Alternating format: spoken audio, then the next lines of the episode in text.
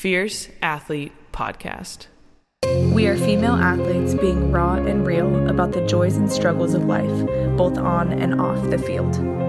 We share how faith can both heal our wounds and reveal true beauty. Welcome, everyone, to season three of the Fierce Athlete Podcast, the You Are More Than series. I'm Sam Kelly, and I am joined by my former college rival, but now good friend, Brittany Bock. This season, we'll be diving into the things in life and sport that we often define ourselves by. We'll pull from our own experiences of the lies and insecurities that we believe about ourselves and what holds us back as athletes. We'll leave you with practicals and how to share this with those around you. Together, we're going to learn the truth of who we are. Because you are more than your performance, your body, what the athlete culture says about you, others' opinions. You are amazing. You are a daughter of God. You are fierce. You are more than your performance. Now, we decided to start with performance because, I mean, it pretty much covers everything we do as athletes, right? Yeah, I mean, it's the product. like we are we are performing it day in and day out and it's all about uh, game time. I mean, ultimately is we're going to go play on the field. I mean, the work we put in and the results come from it. And yeah. so yeah, I mean, how often do we think about every little play or uh, you know, are we starting? Are we playing in a championship game? Are we on the bench? Do we make a bad pass? I mean, everything that's part of the game, we often can define ourselves, um, whether good or bad, and then that that shapes us in our identity. Yeah, and that's really what led to to starting with this topic was was that realization that I mean, literally everything you do, whether it's what you eat to how you sleep, um, affects performance, and that's that's not a that's not a bad thing, right? I mean, athletes, we need to perform. Like we yeah. we show up to perform. But you just made the point, like how often after we have a bad game do we shut down? Do mm-hmm. we critique ourselves? Do we go to a bad place? Do we want to quit? Uh, and on the on the flip side, and we should celebrate victory and things like that. But um, we only are happy if we do well.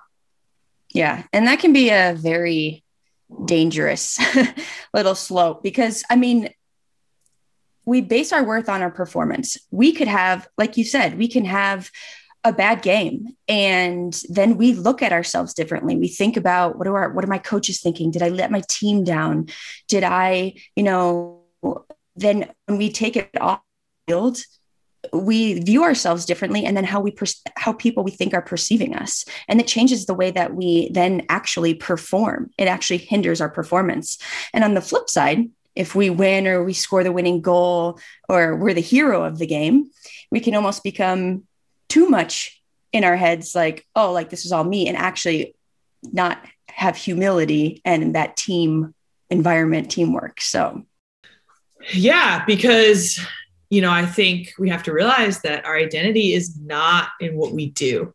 Yeah. And I mean, it can be hard. I started playing soccer when I was five years old. I know a lot of people in sport, they started at a very young age and it's all that they knew.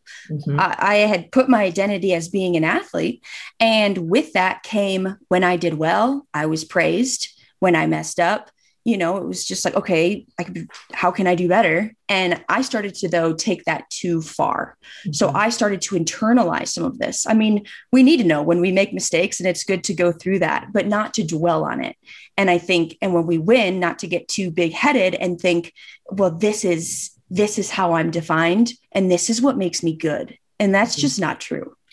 Yeah. And I mean, it's, it's the, it's the performance do, do, do nature of our culture today you know whether it's performing on on the field or at your sport or performing in the classroom or performing at your job or performing in your family and it leaves us with just this mentality that we have to be perfect in everything we do and if we're not if we fail if we don't reach our goals if we don't reach other ex- others expectations then we're worthless. Then we're not worthy of love. And so, yeah, does our performance matter? Of course. But like you said, when we take it too far, then we really start to question our own self worth and our own identity. Yeah. And I think that that that word of expectation, that expectation of who we need to be and who we think we need to be. Um, I want to take you back to a story. It was a big moment, and it wasn't in the moment that I realized it. It was after the fact. But I played, which often happens. Yeah, all the time. Yeah. But I, you know, I played professional soccer for seven years. My dream was national team, World Cup, and all of that. And so it was my sixth year in the pros. And I had come off of another season with some broken ribs, concussions, and surgery on my wrist. And coming to the new team, I was like, fresh team, new city, like reunited with my college coach. And I was like, all right, this is this is the year. And so out there, you know, you got the jitters, you got the adrenaline mm-hmm. going. And it was minute 28 into the game. Pass, like there's a just a bad pass, and I'm going to run after it. And I just step, step next to Allie Long actually on the thorns, and I'm on Houston. And I step and boom. And in that moment, I was like, okay, something's off. Mm. So long story, go off the field. I try to come back on. I try to play for, for about eight more minutes and knee buckled one, two, three, four, five, six, seven times. Ugh. So I was just like, I tried so hard to stay on that mm-hmm. field and pretend like I can fight through this. So I get off, we go to the locker room, um, um, at BBVA, you go up into the tunnel. And so after halftime, I'm coming back in and I just don't want to go out there. I've had eight surgeries in the last five years or three years or four years of my career. Mm-hmm. I just don't want to go out there. I, I'm like, what is everyone going to be thinking? I just don't, oh, Bock's hurt again. And so I'm walking down the tunnel and I just see a hand that's reaching over. And my mom and dad and my agent were all there in the stands somewhere across the way. And I see this hand and it's my dad. And I just go up to him and it was like such a I'm really grateful for this moment. Like it was a huge huge comfort in my heart. Um, but I went to him and he's got his hand, I'm like reaching up and he's got his hand on my head and my back and my head. I'm like, dad, I'm just, I'm so frustrated. He's, and he's just rubbing my head. He's like, I know, honey, I know. And I'm like, dad, I tried so hard. Mm. He goes, I know. And I go, I'm so embarrassed. He goes, shh, no, honey, no. And it was a short embrace. And I went back on the field and I sit there and I'm icing my knee. And in that moment, I'm like, all these thoughts are going through my head. Like, I just, I didn't know what to do with it. I wanted to play. And, and it wasn't until I don't even know how much long after that that I'm really sitting in that moment, actually sitting in prayer with it and thinking, my dad didn't care if I was scoring the winning goal, if I was starting, if I was playing, if I was on the bench. He didn't care my performance. He loved me as I mm. was. And I and, and that really sat with me and I fought it in my head because I'm like, no, I want to like I want to do good. Sure. Um but I thought if my earthly father can mm. love me like that as I am and doesn't care about my performance, obviously proud of me no matter what. Uh, how much more does my heavenly father love me and how much more how does my heavenly father view me mm. and that was a really powerful um, moment again in the moment i didn't i wanted to disappear sure. because i was like i want to be on the field i want to play mm. uh, but i think that that's something if you sit with that anyone struggling with this idea of like my performance i'm good or bad is it ultimately it doesn't you are loved as yeah. you are yeah no it's true and it's you're more than your performance you're a daughter of god period and it's you know it's just like you realize with your own father, like that is not based on what you do. Like literally, Britt, you could sit in that chair where you are right now for the rest of your life and do nothing more. Or you could, you know, somehow miraculously come back, become an Olympic gold medalist, the best header in the world. She's pretty close, was pretty close, uh, just for so I can brag about you a little bit. Um, but you could do all those things and whether you sat in the chair versus became the best soccer player of all time, God would still love you the same. Mm-hmm. Now, are you called to sit in the chair? No. right? You're called to use your gifts and your talents to the greatest of their ability. But God doesn't love you based on your performance. And I think that's hard. Like you made a really good point about your dad. And we oftentimes project our experience with our own earthly fathers onto God the Father, right? Mm. So if we had if we had a distant father growing up or you know he wasn't in the picture, then we don't think that God wants to know us and can know us personally.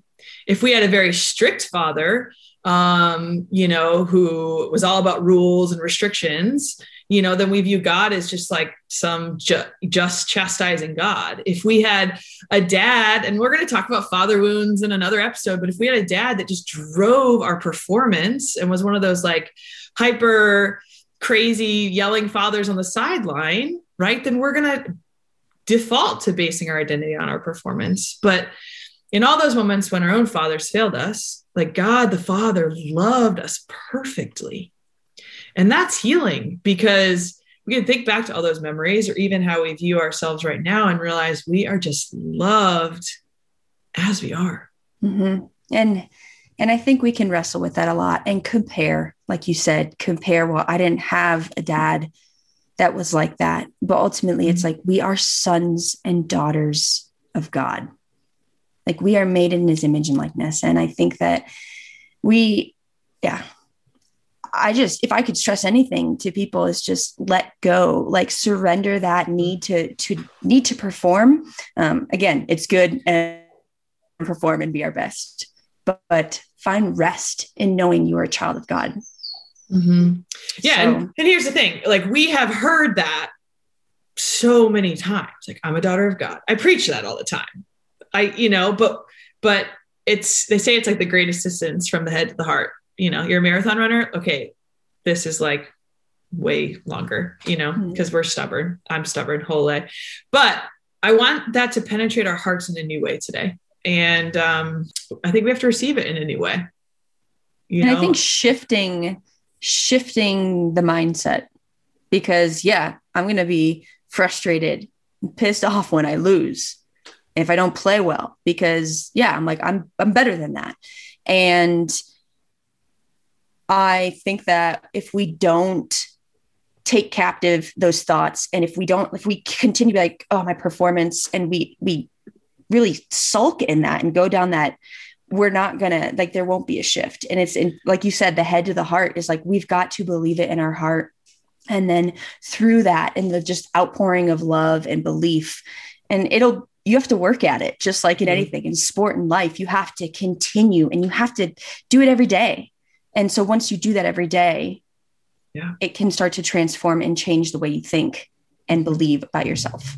Absolutely. Writing it somewhere reading it somewhere praying it every day. I am a daughter of god that's who you are through and through. There it is, period. Um, but it's one of the, yeah, it's one of the hardest things to, to internalize and realize. But once you do, everything changes.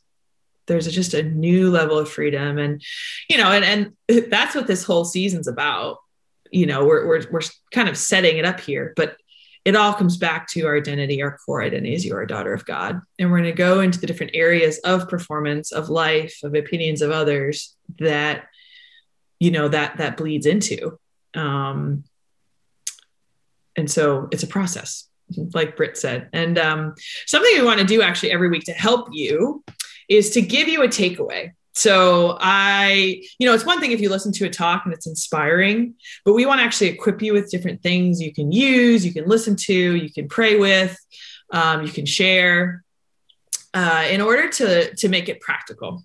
So what I want to do this week is I want to read you um, just some scripture, and I love scripture. It's just like I say, it's like God's playbook. It's all right there. The voice of the Father is is just spoken to us, and and this is a collection of, of verses, and we'll go ahead and put in our show notes um, about just what this what the God the Father says about you. So what I invite you to do right now is I want you to just close your eyes and I'm going to read through this, through these verses twice. And I just want you to sit there and receive it. Just calm your mind, put yourself right now in the presence of God, um, whether that's you're just picturing Him. I like to picture Him like Abe Lincoln style, you know, like massive. I just crawl into his lap, crawl into God the Father's lap, and just hear him say these words to you. Okay, here we go. Go ahead and close your eyes. You were made in my image. You may not know me, but I know everything about you. I knew you even before you were conceived. I knit you together in your mother's womb and you are fearfully and wonderfully made. For I am the perfect Father, and it is my desire to lavish my love on you. And I rejoice over you with singing. You were made in my image. You may not know me, but I know everything about you. I knew you even before you were conceived. I knit you together in your mother's womb, and you are fearfully and wonderfully made. For I am the perfect Father, and it is my desire to lavish my love on you. And I rejoice over you with singing. Mm. Yeah. Thank you for that, Sam. I think having having these words these truths are so important and you know how can we share this with others how can we go out into the world because obviously we can keep this internal and work on it ourselves but we really learn and we really inspire and help others when we're pouring out. And so compliment people outside of performance. Obviously okay the work ethic and the process like that would be something good like the effort that they're putting in but also something that has nothing to do with performance you know?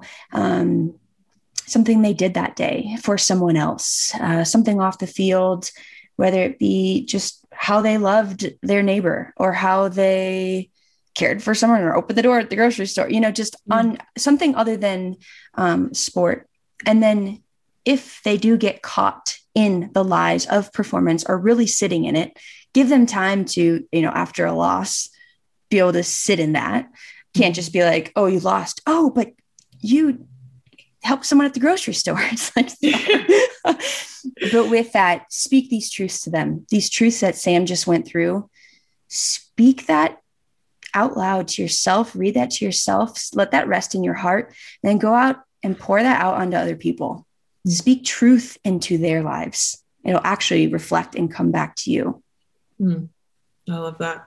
I love that because we are we're on we're meant to be on a team. We're meant to share this with others. That's incredible. So as we wrap up, we just want to remind you that you are more than your performance. You are a daughter of God. All right, you guys. Well, we're excited that you're joining it on this journey with us. And each week, we want to invite you into a movement. We want you to post a picture of yourself.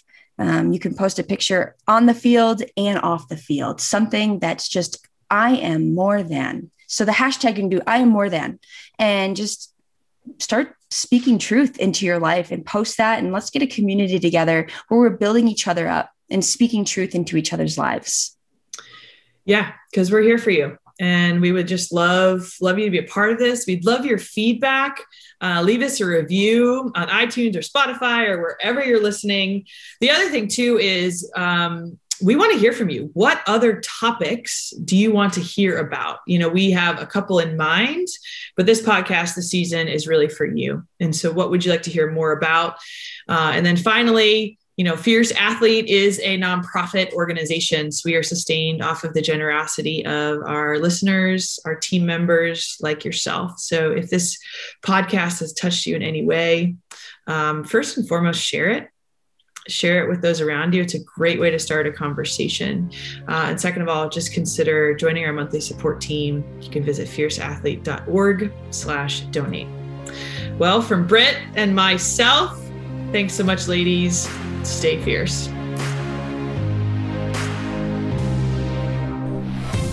Play fierce. Pray fierce. Live fierce.